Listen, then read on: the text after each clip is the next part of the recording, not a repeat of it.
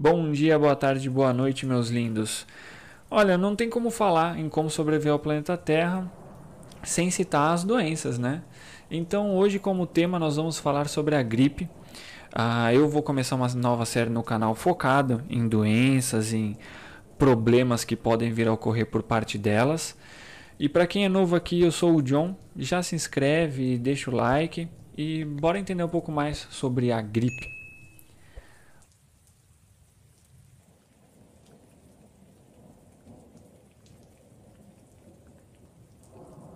Bom, galera, primeiro de tudo que a gripe e o resfriado, eles são diferentes.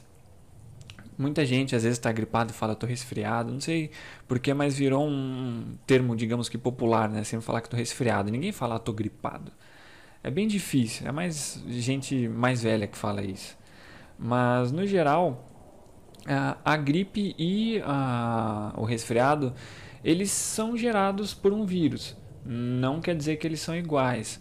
Então a gripe é gerada pela influenza, o vírus da influenza, e o resfriado é por um punhado de vários vírus. Então qual que é o, o, o diferença, né? o diferencial deles? É basicamente como se o vírus da gripe ele fosse feito para te deixar gripado. Então aquele é o objetivo dele.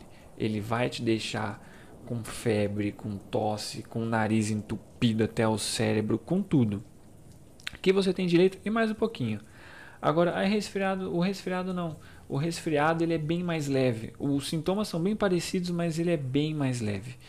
E aí parece mais que o resfriado, né, ele é mais um efeito colateral. Então, a gripe, basicamente, ela vai te deixar gripado, esse é como se fosse o ponto principal, e o resfriado, ele só vai te dar um, digamos que um leve desconforto, um nariz escorrendo, ah, não é para que te dê falta ar, é mais um sintoma da gripe, mas pode também te dar febre, entre outros, tá? Ah, eles, como eu informei, eles são bem parecidos, mas a gripe ela vai te derrubar. Literalmente, a gripe ela gera dores musculares e ela pode causar até a morte. Enquanto o resfriado é muito mais leve, você pode pegar várias vezes por ano por serem vários vírus, então é difícil de criar uma imunidade.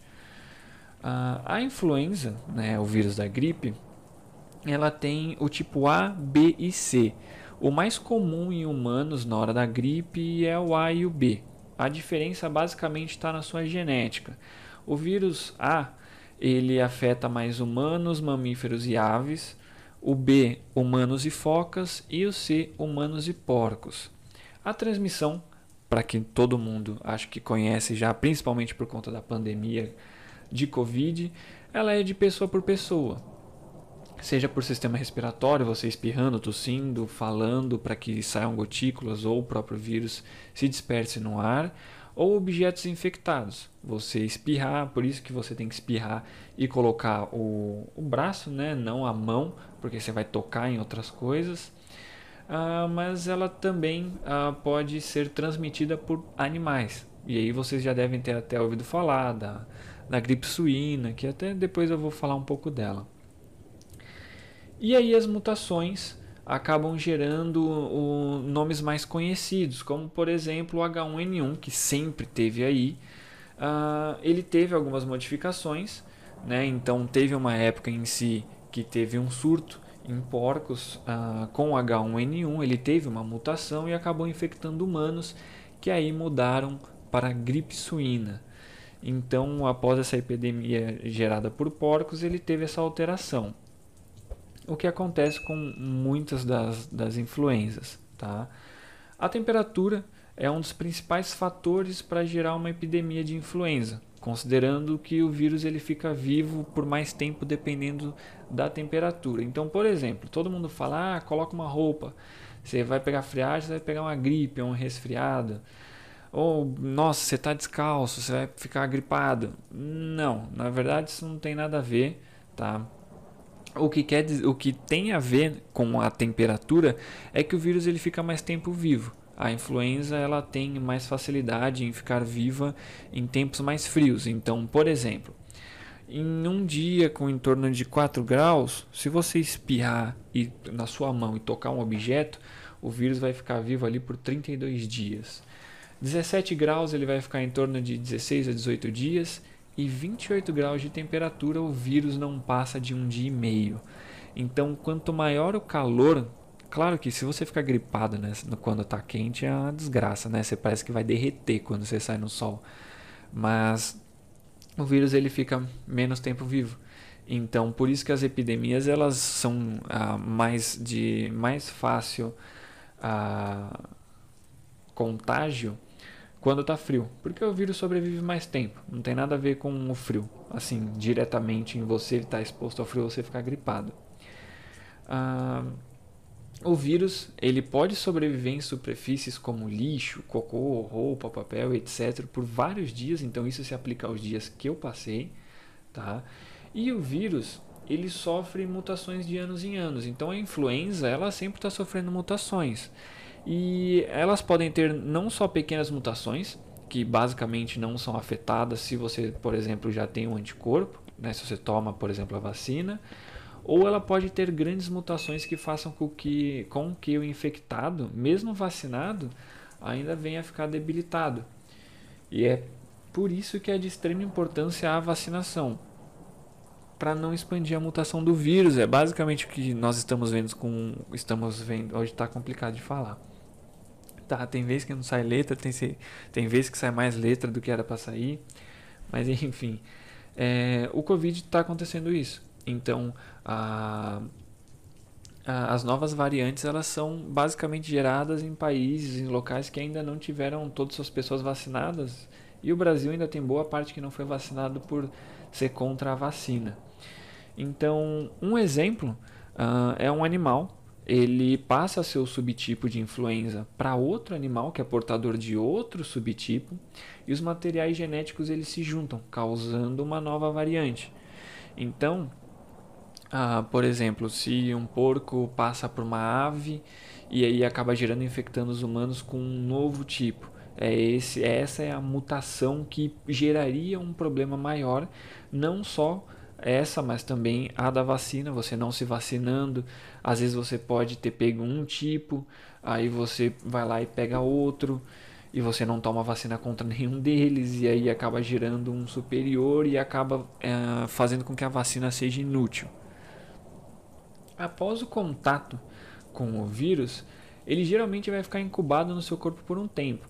Depende muito aí do subtipo. Então, por exemplo, tá, um, ele pode ficar incubado no seu corpo por umas 24 horas, e aí após as 24 horas vai surgir os primeiros sintomas, como febre, fadiga, dor muscular, dor de garganta, mal-estar e alguns outros sintomas. A gripe ela pode se estender por de 5 a 7 dias você doente. A recuperação varia de uma a duas semanas. E os, os sintomas respiratórios eles podem se agravar com o tempo. E a tosse, por exemplo, ela pode continuar mesmo depois do fim da gripe. Então é um pouco normal. Para você tratar, lógico que você tem que ir no médico. Se você está com sintomas de gripe, que a febre é acima de 38 graus e aí geralmente a galera nem vai no médico. O ideal seria ir no médico, mas uh, bom, hoje nós conseguimos nos tratar com antigripais que nós encontramos na farmácia e alguns antitérmicos aí, como Novalgina, para a ocorrência de febre. E claro que podem ter outros remédios por conta da garganta inflamada ou algum outro problema que você venha a ter, por isso que é interessante ir no médico, principalmente se você é uma pessoa que já tem uma, uma, uma saúde mais frágil, se você tem idade ou algo do tipo. E ah, para citar, atualmente né, está tendo um surto de H3N2, também conhecida como Darwin. É uma variante uh, da, da influenza. H3N2 ela já tem na vacina da gripe de 2020 e 2021, só que essa variante nova, com o codinome Darwin, não tem na vacina. Por quê? Ela sofreu uma mutação.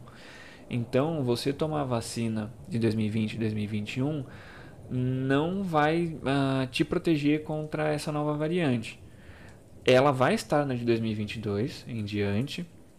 Então, por isso que tem muita gente pegando e está falando que, nossa, tá pesada, peguei Covid, foi pior que Covid é porque é uma mutação nova. E essa mutação nova, todas como todas as mutações, elas tendem a ser mais prejudiciais para o corpo, justamente porque não temos os anticorpos necessários. Então, durante a história né, do mundo, nós tivemos várias pandemias de influenza. E só que o problema é que nós não aprendemos com elas, né? Porque, por exemplo, se todo mundo se vacinasse ou todo mundo tivesse uma higiene um pouco melhor, o mundo não passava por isso diversas vezes e também, por exemplo, o Covid já tinha acabado. Então, um exemplo, um não, vários para depois, se você, vocês quiserem, vocês pesquisarem, é a gripe russa. O subtipo do vírus era H2N2. Tiveram aí em torno de um, um milhão e meio aí de mortos e ela ocorreu entre 1889 a 1890 a próxima é muito conhecida, a gripe espanhola. O subtipo do vírus é o H1N1. O número de mortos é bem difícil falar sobre qual o número de mortos, porque a pandemia ocorreu em 1918 a 1919 e estudos dizem que morreu até 100 milhões, até mais de 100 milhões de pessoas. Só que é difícil falar que sim ou que não, porque muitas pessoas elas não, não foram entre aspas né, catalogadas né, não foi feito uh, na verificação para ver se realmente as pessoas tiveram a morte derivada de H1N1 então é algo que fica aí entre 20 30 milhões até um pouco mais de 100 milhões de mortes por conta do H1N1 tá bom? Teve a gripe asiática do subtipo H2N2 o mesmo da gripe russa teve um número de pelo menos 2 milhões de mortos e foi de 57 a 58. Teve também a gripe de Hong Kong, que foi o H3N2, teve em torno de 3 milhões de mortos, foi de 68 a 69. E o último foi aí a gripe suína, né, do H1N1. O número de mortos passou aí os 17 mil e foi de 2009 a 2010. Bom, eu vou ficando por aqui, eu espero que você tenha gostado.